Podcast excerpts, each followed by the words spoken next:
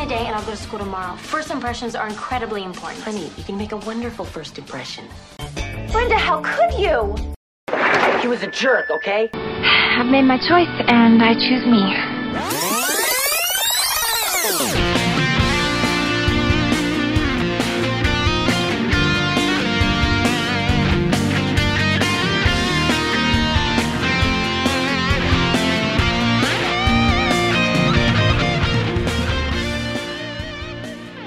North South Connection podcast fans, welcome back to 9021 NOSO. I am JT and very excited to bring you the second episode. I appreciated all the great feedback I received on episode one.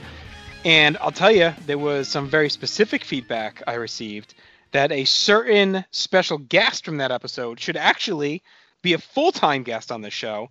And because I love him so, and because he actually knows more about this stuff than even I do, I just went ahead and did it. So going forward, I now have a permanent co-host on 90210. So Tim Capel, how are you? Oh my goodness, you say that, but I still have a chance to blow it here on our second outing. Oh, that's right. This is supposed to officially be a tryout. Right? yeah, sort of, sort of a second pilot in a way. But um, no, I mean it, it it's really uh, fortuitous for me, and I, I could not be more honored and privileged to be invited back for second go around here. But um, you know, if this sucks and if you get feedback to the effect of get that guy out of here, um, then we'll then we'll go back to the original plan. I suppose it's like it's kind of it's kind of fitting in a way um, that I'm back for this second episode because the second episode is covering uh, an episode of 90210 that introduces a pretty pivotal character mm-hmm. was not originally meant to be part of the permanent cast of the series. Mm-hmm. So um, we'll get into that. But um, yes, I am Tim Capel. I am back. Thank you very much, JT Rosero. But uh, we do still have a guest with us. So, we uh, do, and that's going to continue to be part of the, Yeah. the gimmick here, Tim. So it's going to be me and you. We're going to be going chronologically through 90210, and we're going to have a third host each episode that will rotate. Unless the feedback is good, and maybe it'll just be the three of us. But no, actually, so I let me get out of the way here, and you can bring that person in. How about Okay. it? and I already do have a, a burgeoning guest list, by the way. Um, a lot of folks came out looking to uh, hop in. So if you're listening to this and you want to be a part of the mix and you want to grab an episode in season one, whether you've done shows with me before or you're just listening to this for the first time and you'd like to try it out, I am happy to have you on. Uh, uh, Tim and I are happy to have you on uh, going forward here. So just reach out to us. Okay. Uh, without further ado, we are going to bring in our good friend. I'm not going to name all the podcasts she does because it's a lot, but uh, most of you listening would know her. And if you don't, you'll get to know her really quickly. That is Miss Jennifer Smith. Jennifer, how are you? Hey, I'm good. Thank you guys for having me. And Tim Capel makes every podcast better. So it's oh, your win. check's in the mail, honey. Oh, babe, Uh, it's all you. well, we act like people don't know who you are. Everyone knows who you are. If, if they listen to any Right. podcast we've ever done, a podcast I've been on, a, a podcast JT has done, you've probably been involved in some capacity at some point. So it, I can't say it's any great shock here to have you, but but um, it's great to have you because um, I think we've we've got good chemistry and we can make some magic here on this second outing. How Well- incestuous are we? I, mean, I know, right? It's pretty That's- intense at you know this what? That, that's a very clear Arnold line. You know, Mhm. not to get ahead of ourselves, but Mhm. anyway. We'll get there in 2030, Tim. Yeah, I know. All right. So, Jenny, Can't wait. One of the first things we're going to do on these episodes is have our guests talk to us about their experiences hmm as a 90210 fan. So, if you want to take a minute or two and just uh, rap with us about how you found the show, when you started watching the show, just your general relationship uh, with Beverly Hills 90210. It's funny because I was thinking back on that today, and I was thinking about our Talkin' Pop episode, um, where we did have the retrospective of the entire series, Mhm. and uh, I was like, "Oh God, what did I even say on that show? I don't remember." Um, but from what I recall, uh, I was pregnant with my son, and the episodes were on like syndication on Oxygen, probably at that point, or so. or Soapnet, SoapNet. maybe? Yeah. I think it was SoapNet because we were DVRing them and watching from the beginning. Um, so my hormones were out of control, and uh, so that fed into the show a lot. As are mine rewatching these episodes, but yes, that's fine. uh, it takes you right back uh, to being a teenager. Yeah, so Um, you're so- so for you, it's a recent thing then. You didn't watch any of it in its original. Yeah. I mean that was I mean my son's 11, so that was 10 years ago and then of course um, I've been on the Pluto journey and um, we've watched an episode on Pluto and um, so it's kind of been in the Pluto rotation. I've watched probably a good chunk since we've done that. Um, so it's I I'm not as encyclopedic as you guys and others are about it, um, but I feel like I have a pretty good grasp on it. Had you ever seen this episode before you prepped for this show? I did, but I did not recall it as well. Um, once we got kind of maybe like halfway, three quarters in, I was like, okay, I feel like I know this. Um, but the the first seasons are a little bit shaky. Yeah, no, it's similar for me. Like Tim and I talked about last episode. Um, definitely the season I probably know the least outside of maybe like eight and nine. But um, this one is, I think, a pretty infamous one. Like I did Mm. remember chunks of this one as I was going Right. through it, and this to me felt like the real first. I think that happens a lot with pilots, right? But this to me felt like the real first. All right, here's 90210, right? We could, you know, Yeah. things we'll talk about, like the Walsh House. You know, there- there's stuff obviously Mhm. that pop up that makes it feel more like it. So why don't we go ahead and dive in? Um, so Tim, one thing we started doing last episode was the soundtrack. Uh, Mhm. obviously, how we're watching it and on Pluto and wherever else it is right now, Hulu, I think, Yeah. um, Paramount Plus. We still don't have the actual um, music yet, and the ones the iconic theme is not quite in place yet, is it? well, that too. But even the, the actual real songs And the um, real songs, no, we are we are not experiencing, um, but we know what they are. Um, So we'll So do we that can- at the end. Yeah, we'll cover Yeah. cover those songs. But there is an Instagram out there, Tim. That's wonderful. Do you want to share that? yes, to just to give a shout out, shout out to that Instagram once again. Um, we mentioned it on our pilot of this podcast, but it is BH90210 restored on Instagram. Um, we are not affiliated with this Instagram in any way. It's not our Instagram, but it's a fan of the show who's gone through and basically is curating um, the actual original soundtrack, the songs that were played in each individual episode as originally presented, and restoring the scenes from those episodes with the songs intact. So on streaming, you'll hear, you know, the crappy dub music on Hulu, on Paramount Plus, whatever it is.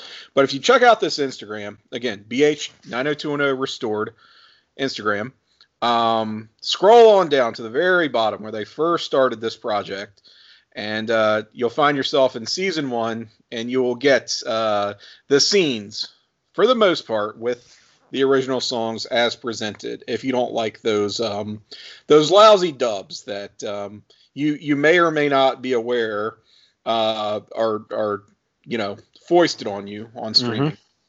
But uh, for those of us who kind of remember the show as it was originally airing, or you know in syndication, uh, whether it's on SoapNet or the CW or UPN or Oxygen, you know, all these different uh, outlets. If you saw it on streaming in syndication, you got the episodes as they were originally presented. But nowadays on streaming or on DVD, Yep. it's all crappy. out. Unfortunately. So at the end of the episode, we will pull up the actual soundtrack and we'll read the songs that were used. Um, and this is episode number two, The Green Room. Mhm. Original air date. Perhaps number three, depending on how uh, you're watching it, because sometimes the pilot is split into two parts here again on streaming. So right, 'cause it's two maybe hours. episode three for you. It's episode two for us. nominally episode two. Uh, Mhm. October 11th, 1990 was the air date. So Bren, uh, Brendan, Brandon meets and befriends Dylan McKay, a brooding classmate. As they continue to spend time together, Brandon learns that Dylan's bad boy act masks a hidden life that few ever see. The beach is a place to be uh, uh, for the West Bev students, and also where Brenda sees Kelly's true colors. Steve's mother convinces him to talk to David after mistakenly thinking his father is a wealthy TV show producer. This is, of course, Luke Perry's debut as Dylan McKay. And uh, Jenny, I'm sorry, but Mm. Jim Walsh does not appear in this episode. James Eckhouse uh, he's referenced. And uh, I, via I dinged the episode very hard for that. Just saying. Mm. So we'll have to have you back for a big uh, Jim Yeah. Walsh episode for sure. Big Jim episode, yeah. Uh, Tim, any quick history you want to give on Luke Perry's addition to the show before we get going? You know, I don't know a ton about it beyond the fact that he was originally contracted for just like a handful of episodes, Mhm. but I mean, before they even knew that he caught on with viewers, he really caught on with Aaron Spelling, who just took a, a liking to him as an actor and as a character on the show and said, put him in the opening credits. And I, I mean, I think this the, the kind of studio's response to that was, well, we don't, you know, have the budget for somebody else. And Aaron Spelling said, well, I'll pay pay him out of pocket. That's that's kind of the the legend that's going around is that um, Aaron Spelling was just paying Luke Perry directly on his own dime to be on this show for the first season. Um, just They worked the out well. Yeah, just to make the point that he really deserved to be here and should be making bank. Um, and he does. I mean, I mean, he's added to the opening credits from this episode immediately. Um, it's not like a just an also starring or special guest star type situation. They they put him in the the main opening montage, which, as we've mentioned, is still a little bit whack. Um, they they haven't settled on what that opening credits looks like yet, but we do Mhm. have we do have our, our cast firmly in place as of this episode, and and as we're going to progress here in this first season, you'll notice um, it's very episodic in nature. We talked about that a little bit on our debut, and Luke Perry is not actually going to be in every single episode, and not every contracted cast member is going to be in every single episode.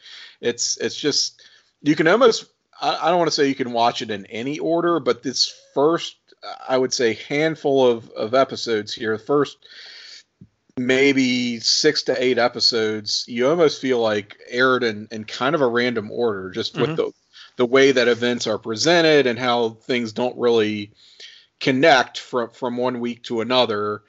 Um, so we'll we'll continue to track that as the show goes along. But um, yeah, at, at least we've got Luke Perry in place, who is a integral integral character and part of this um, just major p- component of the DNA of 90210 as people know it when they reflect back on these this series. I mean, I don't know how you really have this show without him. And he actually originally auditioned to be Steve Sanders, um, which crazy to think. Uh, yeah. You know, it's like the old uh, Bob Odenkirk, you know, Michael Scott, right? I mean, there's like those Mhm, random you mhm. try and think back of. Yeah. Could you know certain characters have been certain characters, but uh, Yeah, and it's one of those like I want to say like Gabrielle Carteris originally auditioned for like Brenda, but good you luck. know, it's just, Maybe Carol. I know. They, apparently, they, you know, they didn't get the role that they auditioned for, but impressed enough that still they found a place, you know, within the show. So, All right, so good as, stuff there. As a refresh, here's what we're gonna do. Um, I'm gonna go through a laundry list of kind of bullet points throughout the episode. We don't, we're not gonna recap the episode. These are just kind of thoughts as scene by scene. You guys can piggyback on those. Then at the end, we're gonna go through some categories, give some awards, and then we're also going to do a couple items of tracking, such as character debuts, relationships, and different things that have debuted. And then we're also going to do a full character ranking that um, evolves episode to episode. So we're going to keep layering on the points to build the all-time character ranking list. So a lot to get through. Why don't we dive in? We get another Cali kind of hype. Um, these first couple episodes almost feel like they were promoted maybe by the California Bureau of Tourism. yeah, uh, Board of Tourism kind of thing. you know, right out of the gate, it's like we get the full uh, surfing and the beach, and we realize this was uh, Brandon's dream sequence Mm-hmm. to get us going here. And uh, then we get the, like you mentioned, Tim, kind of the funky opening theme and open uh, to the show itself. And then we immediately get the debut of the new Walsh House, Jenny. Uh, so in the Mm. in the Mm. premiere, it was a it was a weird Walsh House. It was not the official. Uh, but now we're quickly into this new setup. Were you? Uh, did it make you feel comforted to see the Walsh House? It did. San- Cindy was on the wall phone and making Mm-hmm. dinner in the kitchen. Mhm. The kids were there. It was perfect. Just what I want to see. Yeah, and, and this this felt right as soon as you see it. It's like Mhm. yeah, you needed the Walsh House. I'm glad it was only the the pilot that didn't have it. Uh, so it's good that they realized they needed a better set. Uh, we're already seeing some of the family strain in as well too, as Jim is traveling and Cindy's left alone. uh, having to kind of man the house and and you know make dinner and take care of the kids and and oh you're stuck again. Oh there's a snowstorm. Felt a little planes trains and automobiles uh, with him trying to get home. Relatable. Yeah, and he's back in the midwest. He's in chicago. Uh, so she's kind of like well why the fuck did he move here if you're just going to go to work in chicago? Um, Fair point. could have stayed in minneapolis.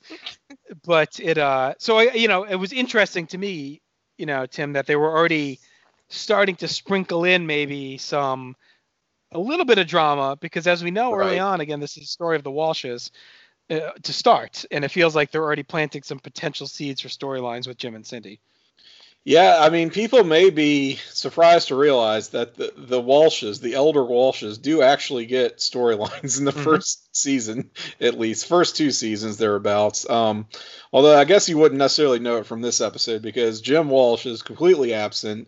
Um, perhaps James Eckhouse had a, a TV movie to film that week or something. I don't know.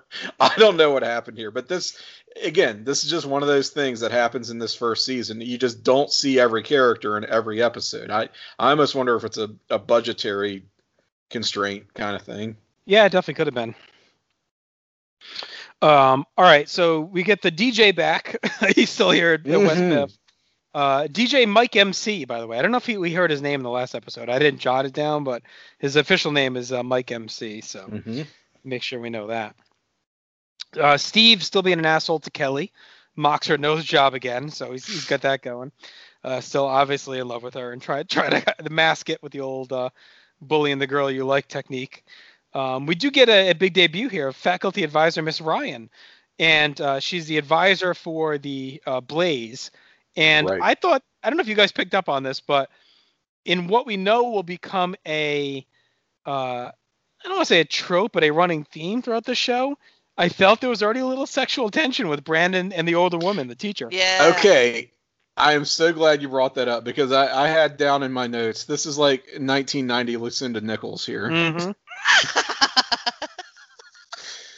More on her She much later.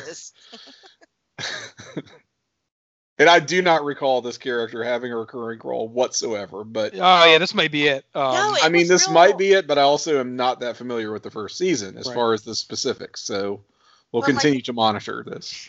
It's real sly. It's like real Mm-hmm. subtle. It's like uh she's like she assigned him the the article or whatever. And like and Yeah, the way sure. that that came out just felt a little bit awkward. Um, well, it's almost like they were doing it to make it like everyone thinks Brandon's hot. You know what I mean? Like kind of thing. Like Everyone he wants to jump his is. bones. Yeah. yeah, but it was like almost like oh, even she's kind of digging the Minnesota boy or whatever. So Shouldn't But it we was, um, also point out? I mean, not to not to jump ahead to fashion, which is one of our categories, but I, I, I don't know. I feel like we should just kind of stress that Brandon has the Brandon Walsh haircut now as Oh, of this yes. episode. yes, The uh, Oh. the Canadian Miss uh, mullet is is gone. So I, I'm surprised you guys don't have a best hair category. ah, well, hey, look, it's only episode two, Jenny. We can add it Okay. end. I, I'm just saying that was one of my suggestions. But you know, we didn't. I, I feel like we talked about it, um, but we Mhm. figured it would always be the same. Um, but uh, you know what? We can add it. Just remind me at the end, Jenny. Or worst hair because I would throw Brenda out for that. Yeah. okay. How about just hair? That's that's good to know because honestly, like I'm just gonna say it, it, whether it's 1990, whether it's 2000, whether it's 2010, 2020, I don't care. Brandon Walsh hair is goals. I mean, yes. I- yes. oh my god, like say what you will about the character, I don't care. That hair is just on point. in every scene. Every scene. I would in for most every like him and Pauly D. That's like the most famous hair. Fuck, you're right. That's it. Um, all right. So off the heels of the, the awesome debut of Miss Ryan, we get an epic debut of Dylan McKay. So our friend Scott Scanlon, the nerd, is uh, working on a ru- very rudimentary computer design in the computer lab, and the bullies come in and start mocking him because he's designing uh, a nightclub, but he's never been inside one, so he's just using his imagination, and they start fucking with him, and they're trying to get him to delete it. And then Dylan comes out of it, and Brandon's witnessing the whole thing um, he's kind of in there too. And Dylan comes out of the shadows, and he basically like, you know, tells them to fuck off, and they they listen because obviously this is a guy with a bit of a presence. They don't want to get in his way. and uh, he saves Scott. So we kind of immediately see that he's got a hard edge, but also uh, a soft edge to him that Brandon sees right away, and that he not only sticks up for Scott, he then also takes a minute to compliment the computer program. He's like, "Hey, you're doing a good job. This looks cool. Keep working at it." So Yeah. I thought that was a good way, Jenny, to introduce Dylan, uh, both sides of him right out of the gate. Yeah, he comes out of nowhere. It's like very mysterious and kind of weird. And, you know, one of the contenders for best scene, I think, in this episode. Easily, for sure. It was uh, one that jumped out at me right away. Of like, wow, this is this was really well done. It's it was a very strong debut, Tim. It's a very goofy yet strong debut. Um, I, I mean, we we should we're remiss in not um, mentioning the little exchange between Brandon and, and the jocks uh, before Dylan intervenes. They say something. They they're getting on Scott's case. It's like, oh, a little dork with big dreams with no experience, because Scott's talking about he's never been in a nightclub, right? He has to use his imagination. Like a nerd. And. Brandon, Sadly, he Brandon- never will. well, okay, foreshadowing. It's another category, Jenny. Spoilers. Uh, Brandon hits them with a, "Hey, hey, hey, hey, take it easy, guy." So Don't you I notice love my that. perfect hair? I, I definitely had that written down as an honorable mention for uh, the quotes category. oh, quotes were pretty good. in this. Sure, yeah, um, but yeah, I mean, imagine Dylan um, looking as unimposing as he is. I, I mean, the guy is what 120 pounds, soaking wet. Yeah, yeah, definitely. and like just runs these jocks off basically and then gives the the nerd like the vote of confidence i mean that is if that's not 1990 bde i don't know what is Oh yeah, just baller. Holy- Absolute I mean, he looks exactly like James Dean, so it's like, i'm gl- okay i was gonna say it if you didn't yeah. I mean, It's it's, like definitely the automatic we will get hero into worship. that too Yeah. because there's i had some certain feelings um as this episode progresses here But the thing too is like he immediately asserts himself, and this is Luke Perry, as Mm-hmm. like the best actor on the show. Like right he's already Very good all through point. this episode has so much nuance in his character. He's Mhm. flipping between brooding, between soft, between tough guy. Um, I don't care, but I do care. Yeah, he's Surfer cool. dude. like all of it, and he's like nails it. It's like you know he's on a show full of kind of unknowns and first timers. He definitely carries a gravitas. You could see why they were like, "Shit, we need this kid to stay around." Um, and, and he's also like i think legitimately 23 playing a 16 year old which i mean that's the case that's the case for a lot of actors on the show certainly and it's it's been joked about you know up and down i mean by us and and others certainly mm-hmm. but he almost like pulls it off even though Yeah. he obviously looks much older just because his acting is so good it's it's convincing you know he well, you sa- can almost believe. I mean, he he looks older. sounds like Yeah. a teenager, even though he doesn't look like a teenager. I mean, he sounds and look and comes across like a teenager, even though physically we know he isn't. you can almost explain it away too by saying, um, well, he lives kind of a hard life, as we'll find out, right? Mhm. He's on his own in a hotel, so of course he's aging quicker. You know, what I mean, he's kind of had Mhm. to, so Sure. It works in that regard too. Um, but we also get him introducing Brandon to the beach and surfing like right away. So these guys are bonding on their second scene in, like they're already kind of broing out. And Brandon had his dream about the beach, and now here he is, Dylan introducing him.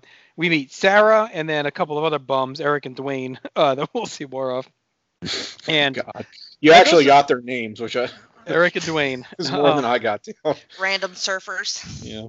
But I thought they did a good job using Sarah to add the extra exposition to Dylan's character without like hammering it home. Mm-hmm. So like Dylan goes to swim uh, to surf, and her and Brandon are kind of flirting on the beach, and she explains about Dylan. You know, what I mean, like in part of the conversation, like because Brandon's curious, he just met him, right? So it was like a, I thought it was a smooth way to kind of get some insight into who Dylan was through Sarah. Mhm, mhm. Right. Who just admits that she doesn't even know him that well. So, Right, right. I mean that she's she's sort of our, our point of view just to tell us that nobody really knows this guy that well. And, And, uh, that she's also weirdly tied to the random surfers and that they claim her Yes. on several Right. occasions. Betty. Yeah, they're calling her Betty. They call her, yeah, her name is Sarah, but they call her Betty. She's like, certain. What does she say? Surf Betty or whatever. Yeah, She's like a like dumb surfer girl. dumb Yes. surfer girl, exactly. Um, I don't know. I, I would say I, I was immediately taken by Uh, Jenny. You might want to back me up here. Brandon's uh, if, infatuation with Dylan. Um, Mm, yes. you compared him. You compared Dylan to James Dean, who, Mhm. I mean, Luke Perry, especially in the '90s, as far as the look, um, just the the charisma and even the the character that he plays on the show is Mhm. very James Dean, especially J- James Dean Rebel Without a Cause. You know, right. which right. I would implore anyone who is a fan of the Dylan McKay character to watch that movie if you haven't.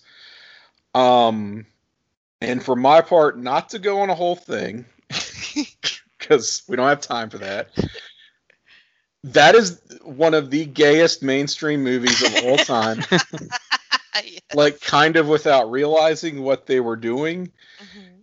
and I think with sort of in the same vein, this show and this relationship between Brandon and Dylan is the gayest mainstream thing of all time without I love knowing it. it, I love it. I in a it. way. And that I mean, I don't know. I I'm not trying to say it totally recontextualizes my entire interpretation of this relationship.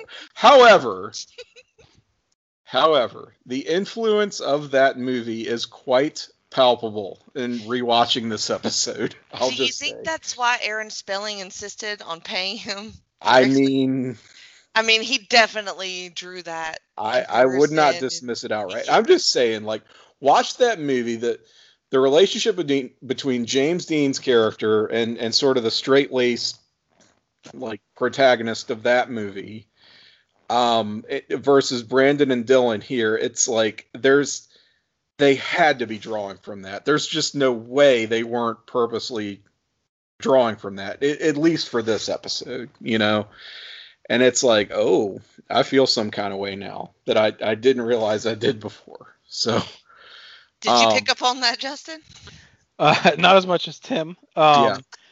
But uh, like, I mean, Tim, you were watching this in your formative years. Like, did this right.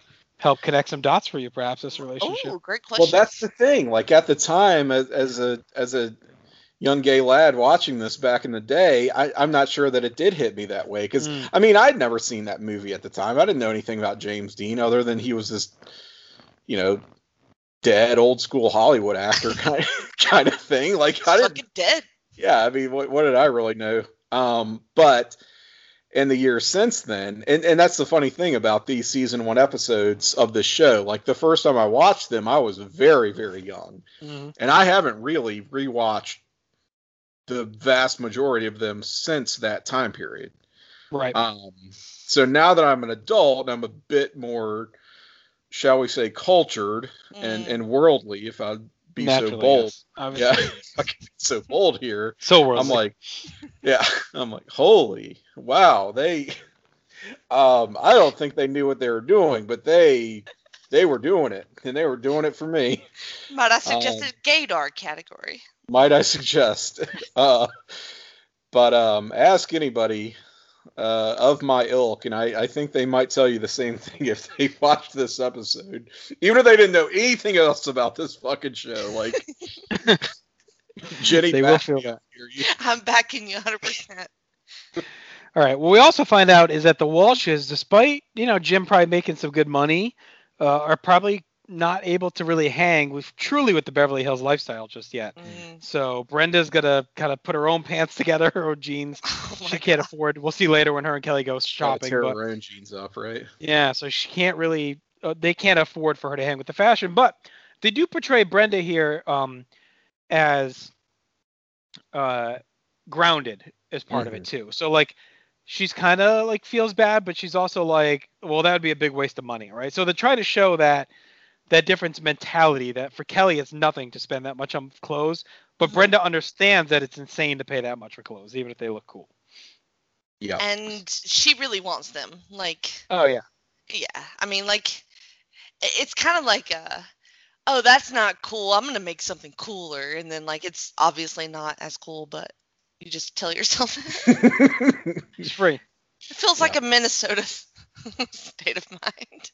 Also cool was uh, the very futuristic feeling uh, Steve Sanders' intercom system in the house. What Oh my was God. that? Oh my the whole god! house was futuristic feeling, wasn't it? Yeah, like that doesn't really. I guess uh, through like Alexa and shit, it exists today, but like not really. Like What is he this had like disembodied voice coming out of nowhere. What is happening? well, it was like a, a legit intercom system in the house. Like his mom was talking to him from Plus, another she room. sounded like a computer program, right? She sounded like the holodeck.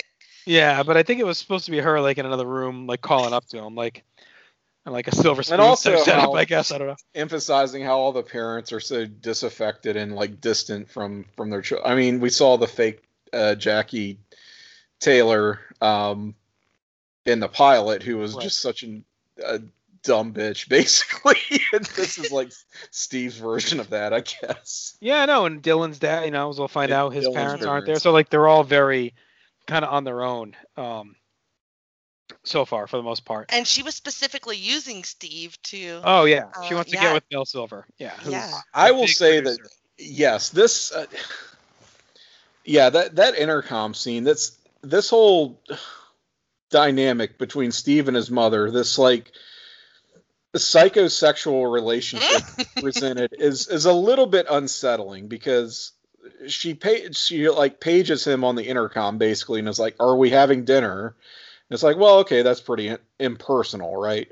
But I mean, it is what it is. It's Beverly Hills, and then he sort of blows her off and says, "Oh, you're on now," and like starts watching reruns of her show.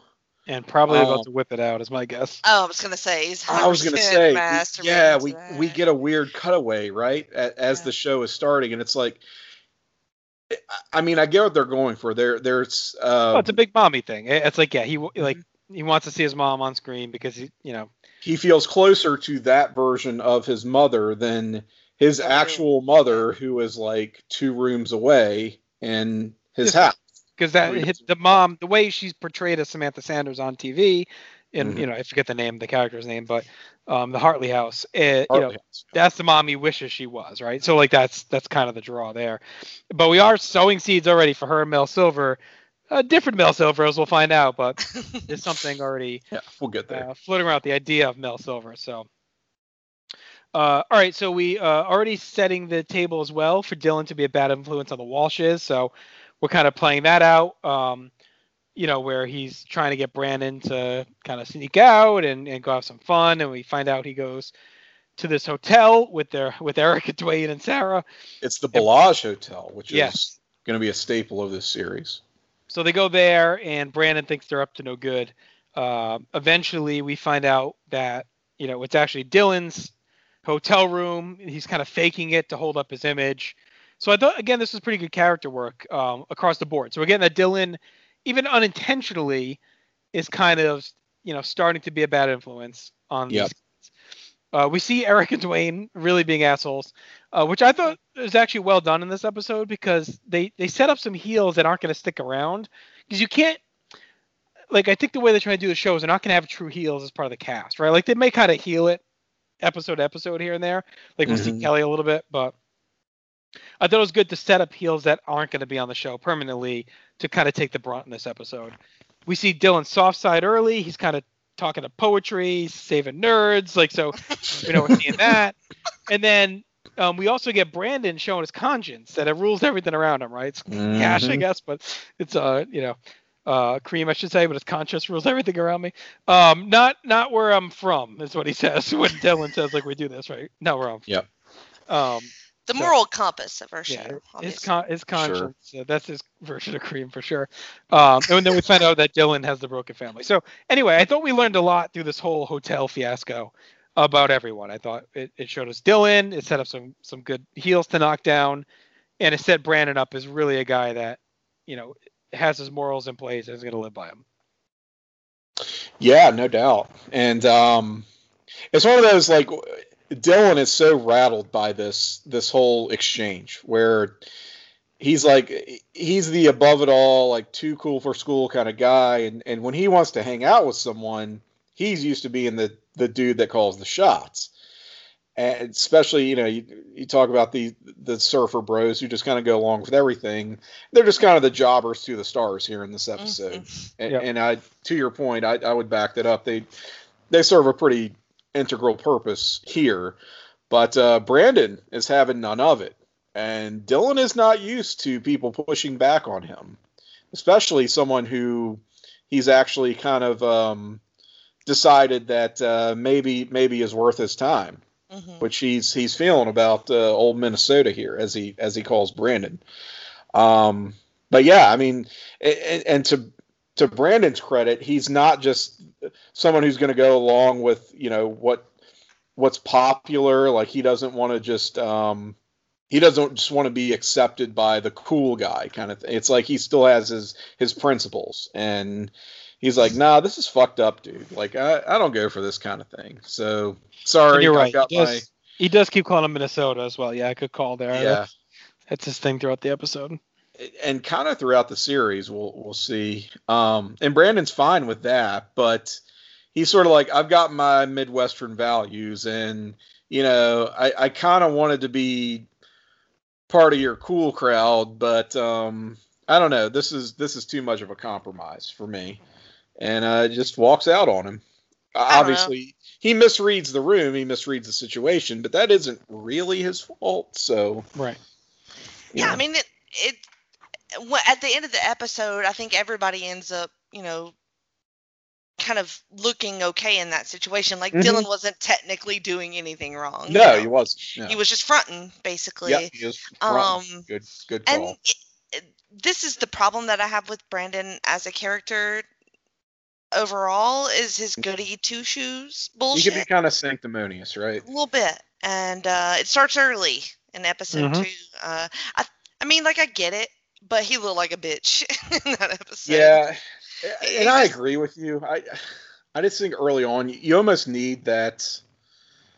You almost need that as like a counterbalance to these like California, like superficial dickheads, kind like like they're Get just it? so about themselves kind of thing. You almost need somebody who's who's going to be a little bit self righteous, um, just to balance out the the character dynamics. You know.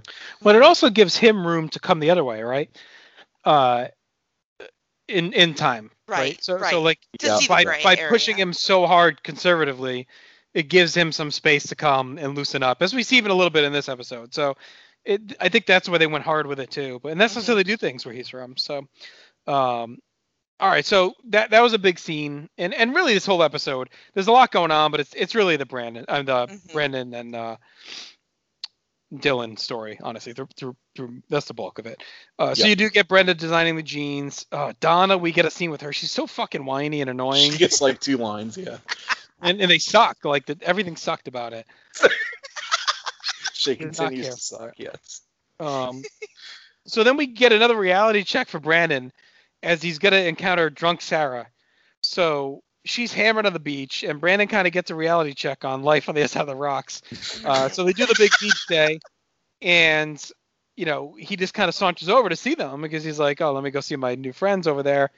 And Eric and Dwayne are being assholes as always, and Sarah is hammered, um, which you know obviously was way overacting as well. Like she was, Mhm.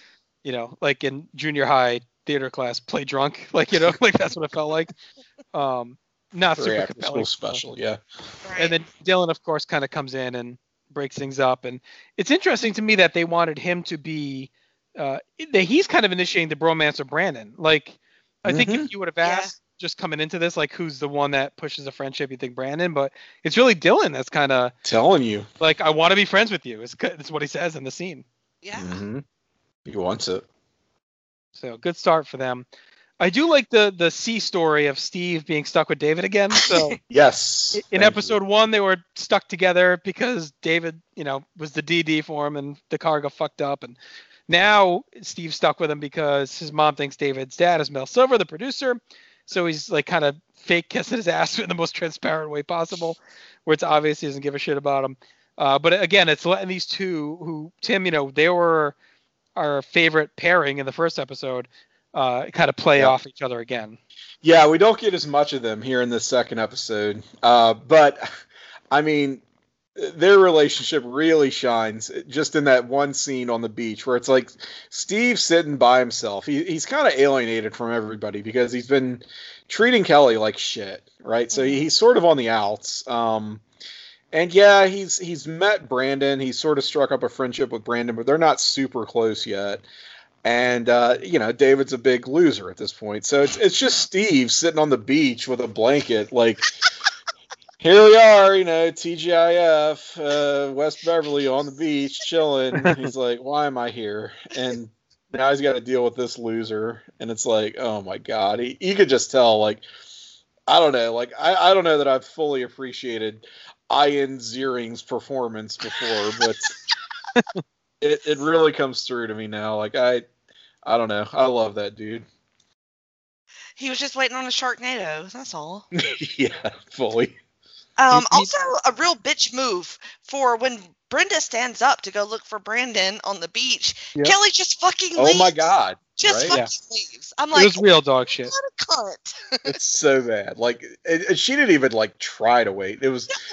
It it was really funny too when they got there. First of all, Brenda had to drag Brandon out to the beach. Um, to your point, Justin, this is very much driven by Dylan kind of having a little bit of a, a crush on Brandon. Mhm. Like it, it started with Brandon being fascinated by Dylan, but Right. but Dylan is sort of equally enthralled.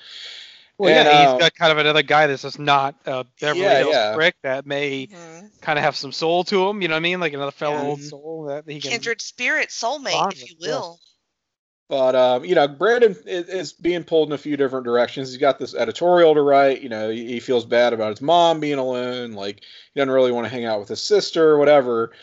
So she drags him out to the beach, and Brenda has a great line. I'll also have this as an honorable mention for quotes. she says, um, "I have to find my brother. He doesn't know anyone." yes, I love that. That was great. it's like God. Uh, so Kelly and Donna are having a shitty time, and they decide they're gonna bail. The beach is too cold, and Brenda's like, "Yeah, okay, let's get out of here. I'll, I'll round up Brandon. We'll go." She is not gone for two seconds absurd. before Kelly is just pulling out. She's gone. They just see her just drive by. Yeah, it's such a They shitty, totally- like Look just at the this, angle of it it's too. Just their heads in the car in the Totally distance driving off. It was really, oh, yeah, it was yes. really shitty. Um, and honestly, I think it's resolved a little too easily. Like we'll see after, I guess. But it's I, I like kind of agree. Yeah. Yes. so we we get a massive character development moment for Brandon in here too, where he saves Sarah, who's drunk and, and passes out, Drowning. uh, washes up on the shore like a like a whale, and um, Brandon goes over and he drags her out and he gives her mouth to mouth and uh, and and revives her. So this is a her big life. moment, kind of sets the course that Brandon's going to be, you know, a guy that's going to make moves, right? He's a guy that uh, he's important in, in, in the world. So this is it. stand he's a jam side up kind of guy. yeah. Um I, I you know, I was a little bit disappointed that he didn't have to do a full on Baywatch rescue. Like he didn't even get Mm. wet having to save Yeah, I thought she he was like to pull her out, but no, she was already on the sand. Yeah, she just like washed ashore and it was like, oh shit. And uh yeah, he he went into action, sure, but like I wanted to see a full a full on aquatic rescue here. Like s- stripping his shirt off as he runs into the Oh, totally. waves and Yeah. Dylan pulls the shirt off. on him. yeah, okay. I feel Mm-hmm. you on that. this uh y- yeah so i mean the save is good but then we get so he so he saves her she's fine then he shows up the next day to confront eric and dwayne and he's basically like oh where's sarah and they're like we don't know you know and then he's like yeah of course you know you don't give a shit you know about her and then we get one of the weakest brawls ever in this Oh my god. It was, like, awful. Just like- time. just a real slap fight on the beach between these guys and dylan breaks it up and uh and then we get the great no, no. What's Dylan and, and Brandon's tag team name? Because they suck. the Mulkeys. it was not a great performance by either team in this fight. No, it was uh, not. just kind of weak shoving and uh, yeah, dancing. It was weird. Yeah. But but the baller move was in the payoff when Dylan walks up to them, looks him in the eye, and breaks the surfboard with his foot. Oh, that was look off. badass. Right. That was a killer close. And they did this awesome guitar riff. yeah. like- um, so you know, Eric and Dwayne sucked. Like, I get the concept of Beach Bums was a good one, and it, especially kind of on the other side of the rocks from the kids and all that. But you know, I think them being we- portrayed so weakly and stereotypically hurt it for sure. Like, there were real sea level heels in this. Like, just really, just bodies for you know to play in the background of this thing. hmm Mhm. I mean, at least at least give us a real fight scene. You know, where At least. Like, I, I think they got a few like token punches in on Brandon, but yeah, Dylan just kind of shoves them out of the way, and it's like let, let's see him really team up on these guys, two on two. Come on. Well, they could have like busted a beer bottle and went to like stab Brandon with it, like Yeah. something, you know, like something Yeah.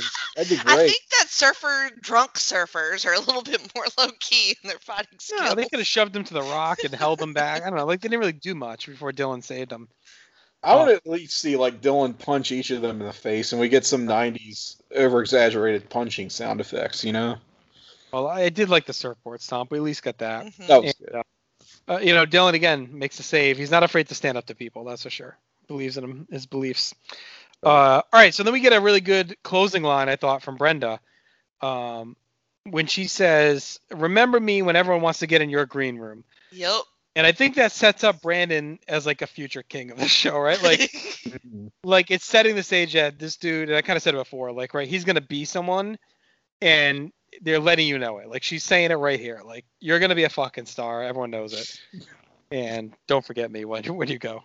Don't forget me, your twin sister.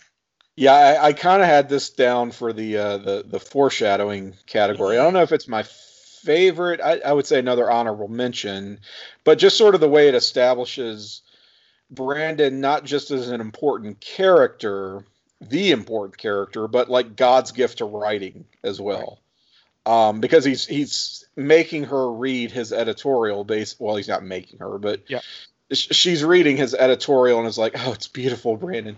And it's like, uh, okay, I guess so. Like, Yes, we didn't mention that, right? So the whole premise of the episode really is that Brandon was given this um, that's task by. Andrea to do uh, an article on moving from Minnesota to to Beverly Hills, right? Right, which, which you would think surfing has nothing to do with, and it doesn't really, but he kind of works it into the premise of this assignment that he did not want to do initially. Right. It's So quite he ends clever, up finding. I thought. Mm-hmm. Well, nice it's good too. spin 'cause- on, yeah, nice spin on what the assigned, like here's here's what you have to here's like the rubrics of your writing assignment versus here's what you actually want to talk about, sort of thing. Mhm. Well, and it came it came about naturally throughout the episode too. Like he kept Right. trying to go to write it, and he kept getting pulled away. Dylan comes and gets him. Brandon comes. You know, it's like he Yeah. keeps getting pulled from it, but it works out because it's not until he has the experience of saving Sarah and the confrontation with the with you know the Mhm. Godwinns on the beach. the Godwinns. The that- You know, he uh And Sunny. then he he puts it together and realizes what he should write about. So. Right. and Andrea loves it too. um, so then we see sad Dylan in the hotel room tries to call his dad and uh, Mm. gets nowhere. So we, we see kind of the closing for him. Then we get the Steve and David Fun show, which was good. Uh, that's back on track. Steve mixes up the Mel Silvers and he's pissed that he wasted all his time. He's like, now I gotta waste my time with another Silver. right. So there's two Mel Silvers uh, with kids at the school. His David's uh, dad is the dentist. So well, Yes. orthodontist was it orthodontist? Dentist. Dentist. Dentist. Yeah. Okay. But Kinda I mean, not not a not a bad profession, you know. Still, and a joke a- that would later be lifted by um, Seinfeld, John Voight, Sure. periodontist, not the actor. Um, so that's that, and then we get a very iconic ending. So Andrea, you know, says great story. Brandon kind of goes, you know, Andrea, with his Bret Hart voice that comes out. um, he's like, thanks, I appreciate it. It was a great, you know, thank you. But he kind of fakes her out, right? He's like, you, Andrea, Yeah. um, here at the Blaze. Uh, but then we Everybody at the Blaze duels. Miss Ryan. Everybody in the back. I beat you in Minnesota. How, Uh, but how we, bad we is Andrea thirsting after reading that article? Also. oh god, they all want him. Oh Yeah. man. That So- is shit. Throwing it at him. And then we get the classic clip of Brenda and Brandon walking kind of not arm in arm, but arm around each other, his neck, Mhm. and they do that little walk down the, the like their leg goes in front of the other. Um, and that becomes kind of a, a I think that like makes like the intro or like I remember seeing that. It's like a kind of a famous clip of them walking down the hall. So that's how it ends. Uh, I mean, they also re- repeat the refrain from the pilot, which I mean is almost verbatim as Brandon telling Brenda, "We're gonna, I think we're gonna make it here," and it's like, right, right. well, lesson learned times two, I guess. Like, well, right. it's very much a like the, we talked a lot about the pilot. Um, but I Mm. mean, you could have even go without that episode. Like they right. did it In some ways, it's a different show. Yeah. Right. But but even it's almost like a reboot of that pilot in a way. Yeah. Like just kind of different, right? Um, we get less of the characters, but it's like the similar feel to it around it. So if you didn't see that and you kind of start here, you're okay. Yeah. Yeah. So I, I thought episode two was good. Um, it was quicker moving than the pilot, obviously, uh, but it was also a downgrade in some ways, where the backup characters had much softer showings. Like we had a lot less Steve and David. We had um, a lot less Kelly for sure, and Mhm, you know she mhm. looked a lot shittier in this one. In the first one, she actually came across as much kinder, uh, where she kind of took Brenda under her wing, and in this one, she felt like a real kind of a bitch. Even though at the end, Brenda forgives her, and it's kind of like it's fine, like we're cool. Yeah. Uh, and then you know we kind of went through the beach crew, which is soft. So in the end, I thought it all kind of washed out. I, I have it kind of on par with the pilot in different reasons. But Jenny, what'd you think of this episode as a whole, and anything we didn't touch as notes before we get to the categories you'd want to hit on? Okay, so I really like this episode. Um, I like, like you said, Dylan is fully fleshed out from the beginning. Mhm. Um, there's no, you know, we get good expository for him, and then we just want to know more about him. And everything Dylan wise was like really well done, aside from the fight scene. Um, now, less Kelly and Kelly looking like shit. I'm on board for that. That just makes the episode better for me. Uh, less Steve and Dave or uh, David. Yeah, okay, I'm good with that. So I'm not. I mean, like, I'm good with the A story and a B story. I don't always need a C story. Um, and Yeah. their scenes were fairly weak on this one. Um, but I mean, I feel like it's a really good second episode. What do you think, Tim?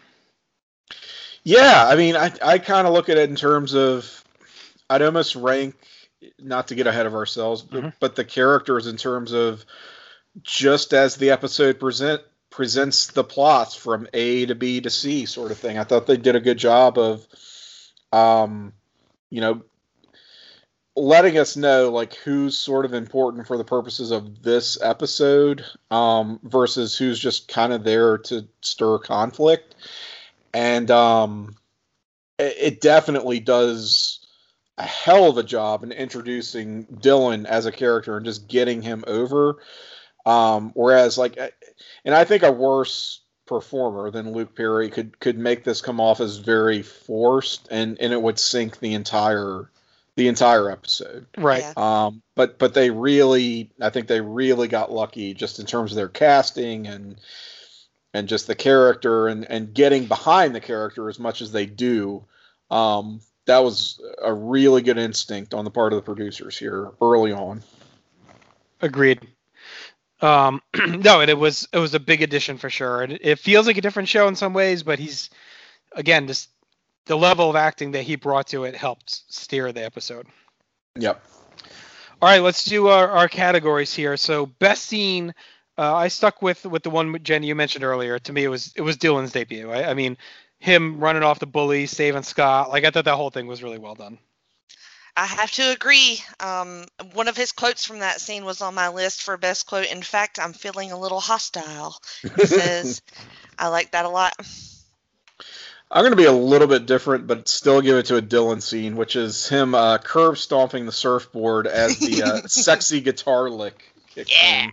That was a great moment. Was. More of a All right. moment than a scene, but I'll, I'll go ahead and give it to it.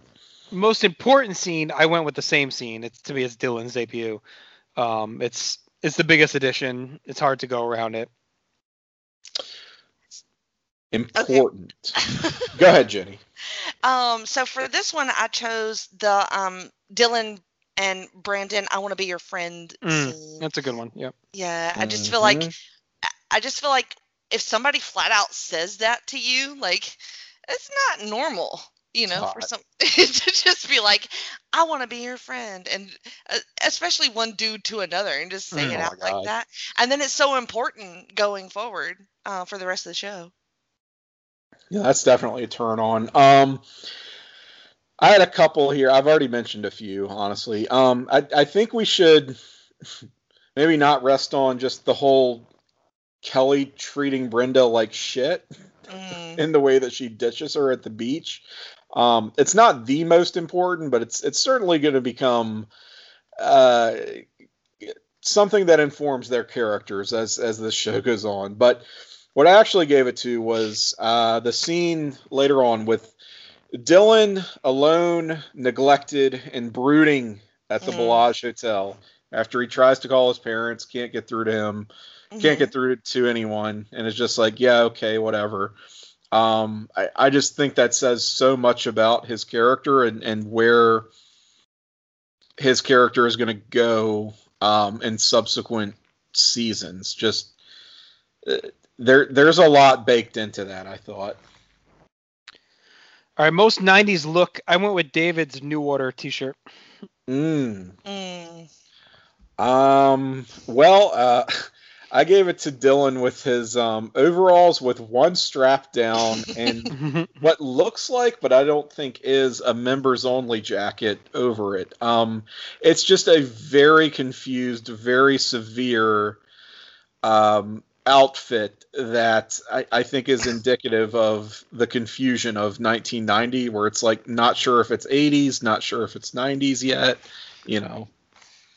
Uh, so I'm actually going to give this one to Kelly um, for the outfit that she bought in front of Brenda to flex really hard on her and uh, then freeze to fucking death on the beach in it because because what girl has not uh, just overdressed for the wrong Mhm. occasion and then have it totally flop. And for the wrong reason, right? Yes. So totally 90s for me.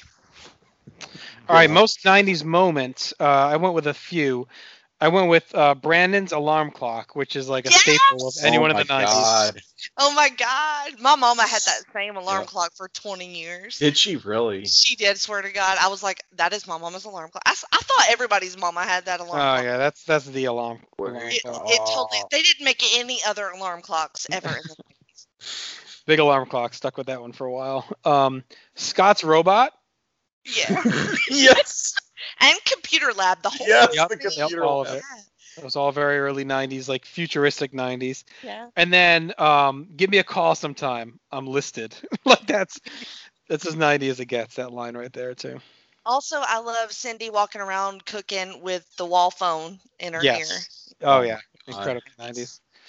Um, all I for sure have the the shitty computer class, and you know, I don't know why it, it it's not like particularly '90s, but in a way it is. It's Kelly ditching Brenda uh, at the beach. It, it just that's just kind of something your friends would casually do. I felt like like in the '90s you would get ditched by your ride kind of thing, and it was such a well, big you had no way to call them. Fuck that Yeah, shit. you had had no, no way to yeah, you had no way to call. It is like, what the fuck do I do now? It was like, it would be a big deal. It, it's the type of thing that would kind of casually happen, like a lot. um, I don't it- know. If if my friend ditched me, I'd be like, I'm never I don't know, fucking Tim. riding with you again. Sounds like a like you ever. well, Tim's just like, I got ditched all the time. What not even like a not even like a close friend kind of thing. But when you thought that you had, um, y- you'd made all the pl- you'd made arrangements, right? And all of a sudden it, it would just like Yeah. blow up in your face, kind of thing. Right. Shit could happen, and you had no way.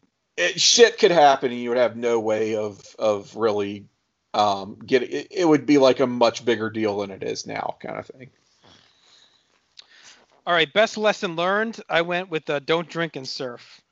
yes don't get drunk Also, Yep. don't go surfing or don't, don't go surfing at all at all. um also I, I always get weird uh, mixed messages from these lessons here in 1990 don't make assumptions about people but also maybe don't mislead people um just in terms of brandon and dylan's early relationship here Right.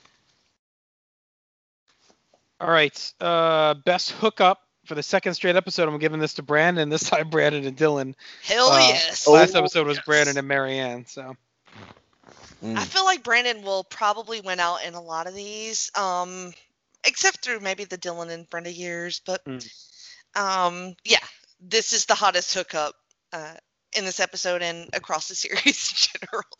All right, I feel vindicated. There you I go. you would. All right, I had two uh, entries for best quotes. Uh, Brenda, your brother's dope. That was Donna. Yes! Yes, that would too. Such a 90s line. That was so awkward. And then and my favorite line was, "I'm not in a good mood today. In fact, I'm feeling downright hostile." that was Dylan to the other bullies. So, um, any Um, you guys got any other ones? I got um, random doctor. Nobody drinks that much for fun. Okay, yes. I What? what do you mean? That's why everybody drinks. had- drop your uh, your body temperature two degrees. Yeah.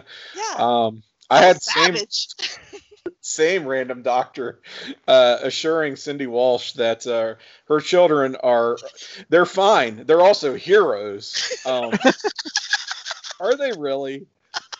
I mean, Well, Brandon yeah, kind of is. Yeah. Yeah, Brandon kind of is. Is Brenda? She's Um, She called 911, you know. Yeah, she she was heroic for getting ditched at the beach by her friend. um, so yeah, that was great. Uh, I've already mentioned a few of these, but uh, the other one was uh, Sarah slash Betty, um, sort of in her her opening scene, explaining to Brandon. He's like, uh, "What's the green room? Is that the ocean?" And she goes. No, the ocean is our house. The green room is the gnarliest room in it. It's like, okay. and from Cindy, I liked when Kelly pulled up. Why, Kelly, so nice to see you. as sarcastic as she possibly could. she's already annoyed with her. Fantastic. Yes. All right, final grade for the episode out of ten. Tim on the on the pilot, I went five and a half out of ten. Yeah. and I gave the same grade for this episode. So I thought it was, I I mentioned earlier, like I had this pluses and minuses to me that ended up evening it out uh, to put it on par. I liked that it was quicker and tighter, but we also had uh, a lack of the depth of some of those other characters that really stood out in the first episode. Uh, I still liked the message. The Dylan and Brandon stuff was big, so this felt to me just again right above average. Yeah, I, I kind of agree with your logic of, of the pros and cons kind of balancing it out. I, I think I gave the pilot a six, so by the same rationale, I, I think I'll give this episode a six. Well, I think I'm trending a little bit higher, and I know you guys are probably maybe edging your scores a bit, just knowing what's coming, Mhm. maybe, perhaps. Um, so, fuck it. I'm giving it a 7 out of 10. All right. Okay. Yeah, no, I'm definitely holding back a little bit because I know Yeah. we got some big stuff to come. Yeah, I, I'm being a little conservative, I think, in my, my scores just from this outset here. And that makes sense. All right, I'm gonna run through our trackers and then we'll do our character ranks. Um, so, uh, character debuts. I put DJ Mike MC here. I guess he was technically episode one though. I don't know what He do you. I, yeah, Yeah. and we just didn't know his Uh, name. Yeah. We didn't know his name, that's, or we didn't take down his name. I mean, you know, That's fine. Well, I'll what do you him up. do with this character? Really, he's not really a character in the show. All right. Uh, so we had Miss Ryan. We had Eric, Dwayne, Mm-hmm. Sarah, and Samantha Sanders, who was just vocally, but she debuted. True. Yes. Many of whom will not be seen again, but Nope. that's okay. Thanks. I'm, I'm fine with that for Eric and Dwayne. Uh, Sarah did end up going back to school, by the way, at the end too. We did She see that. did. Yes. She Mhm. she kind of enrolled or re-enrolled in West Bev. I wasn't real clear on that, but all good. Two new relationships. We had Brandon and Sarah, and Brandon and Dylan. So Oh. Mhm, had those. mhm. Uh, I, I picked out five debuts of places and things. I had the beach, first Mm. summer at the beach. We had the Walsh home number two, Real Mhm, home, Yep.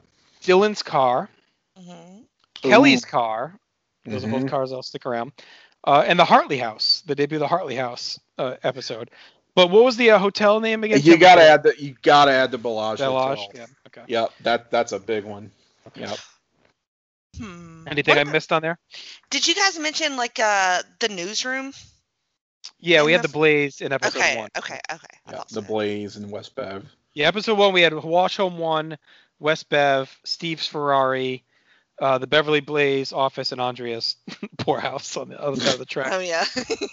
Uh, all right, real quick, here are the songs that were in this episode uh, that we did not hear, sadly. Just uh, three according to this site. I'm sure there were more, but we had a Surf City by Jan and Dean, the classic 60s song that Yeah. played during Brandon's Dream. Mhm. Uh, Ronnie, Bobby, Ricky, Mike, Ralph, and Johnny, Word to the Mutha by Bell Biv DeVoe Mm. that played uh, during West, West Beverly's DJ's TJF special. And then Monday Monday by the Mamas and the Papas uh, Mhm. when the DJ Mike thanks the local heroes. So according to that, these are the and this seems about right. I think it was just a lot of kind of Uh, yeah, I think so. The only one I wondered about is there's like a scene where Brenda and Kelly are arriving at the beach, Right. and they just kind of show various activities around them, and, and there's something that plays, and I'm Mhm. like, that's not a real song, but I It wasn't wonder. uh, fake French hot in here again, was it? yeah, I don't know. Like, I, was I like, liked it. It was kind of good. I didn't see it listed anywhere, so I'm like, maybe that's what they actually used. You know, maybe back in the day, it's like, all right. All right, let's get to our character rankings. So last episode we had 10. We're now going to go up to 11 because we have to add Dylan in and then we'll keep everyone out. So our ranking from 10 to 1 and they were assigned points in reverse order. So Brandon was our best character, he got 10 points. Steve at second and 9, David in third with 8, Brenda, Kelly, Andrea, Cindy, Scott, Jim and Donna was our worst. Um, so I'm going to give you guys mine, and then you can tell me any you agree or disagree with that you'd like to shift around. Okay. Okay. So I kept. Uh, well, actually, what did we do last time, Tim? We kind of. We're from the bottom up. Let's do that. Let's of- work on it together. I'm not going to read Mhm. mine. Okay. All right. Uh, I still would put Donna last. Yes. Uh, maybe Jim Walsh, just because he's not there. No, he's still better than Donna. Mm-mm. Yes. Still better than Donna. Okay, Even well, on the I'm not- phone. Yes. He's I I better. actually have. Jim with- even you know higher. what? I'm not going to argue with you, honestly. I actually have Jim even higher. I have Scott as second worst. Um, because I thought he, he was such an idiot in that scene, and a giant pussy who just like sat there and cowered as these guys made fun of his computer program. Good lord. And then we don't see him again. Like that was it for the episode, pretty much. I think he's in later with the talking to David David, about yeah. Steve. Wow. His stupid hat bothers me too. Yeah, I know, the Lakers end. hat, yeah. Oh my! g- I can't. Man, y'all hate Scott. I mean, I don't. I, I guess I guess I can't fight it. it. It's just hard to put it put an unseen character above. But he was in the first one. This isn't just this episode. This is yeah, yeah. cumulative rankings for me. Cumulative. um, yeah. So like you can't Right. drop him too much, right? yeah. So I had Andrea next and then Jim. But I'm I'm open to that changing if you feel so. Andre, and then you got to put Jim and then Andrea. Eh, all right. I mean, Jim, at I some would, yeah, point, yeah, I would you agree. You can't yeah. say that the Yeah, unseen yeah. character. is- You can't put Yeah. him over that many. well, characters. Andrea didn't do that much in this one. Well, she was a No, good but- in what she did. She sort of sets the plot in motion. She has you know? enough thirst for Brandon to make her interesting. Yeah, and, and I and I liked her um, pretending to type on her keyboard. And yes, that was good. All right. Uh, I then had Kelly. Yes. Yeah, it seems right. I didn't care for her in this one. I thought, and then the bitch move of leaving Sucked. Brenda. Uh, then Cindy, Okay. Hmm. and then my top five starts with David, Mm, then Brenda, then Steve, who's still like a top three to me. I And might then- flip Brenda and Steve. yes. Yeah, Brenda Only third? because Brenda had the B plot and Steve had the C plot. He's better though. All right, that's fine. I, I mean, yeah, but I just structure of the episode and all. Like, okay. I got to fight you on something. And then I had Dylan two and Brandon one. Jenny. Yeah. It's interchangeable, kind of, really, one and two, but I would agree with that. I mean, was a Brandon's still kind of the This was a crux of strong it. debut though for. for It Dylan. was super strong. Oh, You don't yeah, wanna put him in one? second. But you got the article, you know, and his whole art during the ep. I don't know. Yeah. And he's the lead. Brandon's the lead. It, I mean, it's not like Dylan's not going to get other chances to be. Exactly. Yeah. All right, so Yeah, I, I won't push back on that.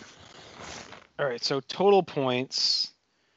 So I'm gonna make all kinds of columns here. All right, so we got uh we got it by episode, and then I guess we got to rank it by um total as well because that's gonna change.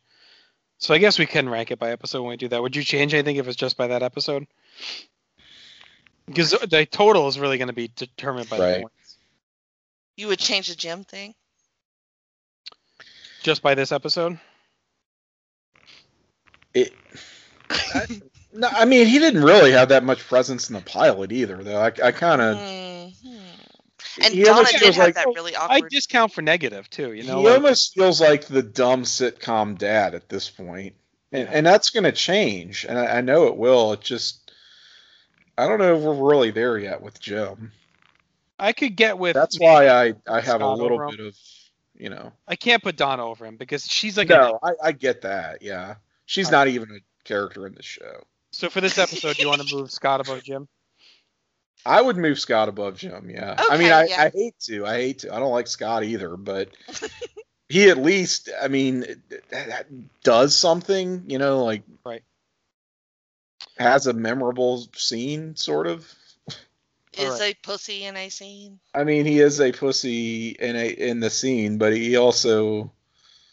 I don't know. He kind of gives. He wait a minute. He does give it back to the jocks a little. He stands no chance, but but Right, he, he, yeah. still- he gives them a little bit of lip. Uh, sucks. He's lame, but he, he gives it back to him a little bit. He doesn't totally roll over. all right, so I'm doing our composite scores here. I'm being very forgiving of Scott. I, Yeah, I you realize, but look what's going to happen to the yeah, I mean, yeah. Softy. Somebody's got to. All right, so Dylan's definitely hurt here in the composite by missing that first one. Um, so he's gonna have to play a little catch up. I'm sure he'll make it up quick, but yeah, he's not gonna even be in our. He's in our top five on the edge of it right now. Uh, let's see. So Kelly had actually no. Kelly's gonna be above both of them. Uh, Jenny, why don't you tell us about the Jenny position real quick while I tabulate these scores? I sure will. Um, so I have a podcast feed called The Jenny Position. Um, a lot of cool shows over there. One is with the one and only Tim Capel. It's called Talk and Pop. Uh, we just had a new episode, an interview with our friend Aaron George, who all know so listeners should be very familiar with. That is a fun conversation, mostly about Shakespeare. He's kind of the Dylan of our friend group, if you think. Oh wow, he does have great hair, so I can see it. Big phrase he's, right he's not significantly older than than the rest No. of us, but, but he's pretty cool. I mean, let's face it. He's not as Oh. Brooding. not as Also- brooding. Yeah. Other shows on my feed are uh, Pretty The hot Journey there, Through yeah. Infinity, which both of you guys are on, along with our friend Scott. And um, Not uh, Scandal. no, Priscilla. not that one. They're Uh, both uh, Lakers fans though. And there should be a new episode of Hot Tokes coming soon with me and my friend Vanessa talking all things marijuana. Oh. All right, there you go. So check out. Talk uh, about the green room, huh? Y'all getting a little greened Yeah, out that's in the that kind of green room I'm talking about. All right, so check out the Jenny position on any podcast application, and also I believe that's your Twitter handle, right? It is. All right.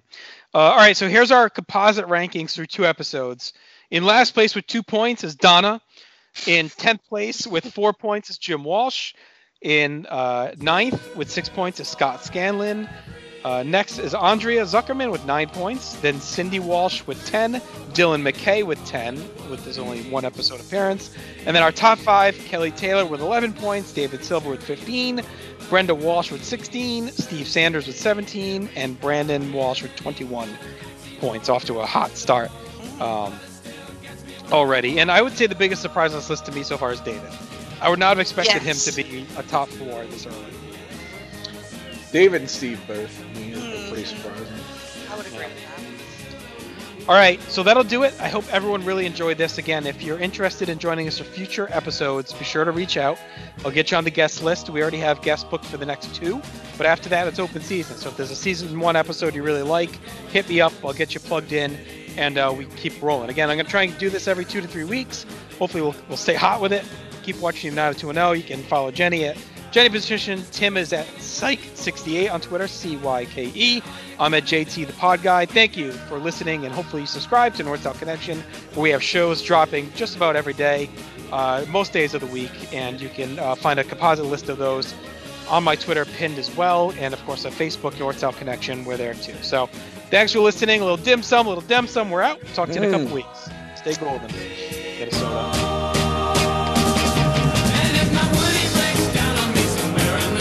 through.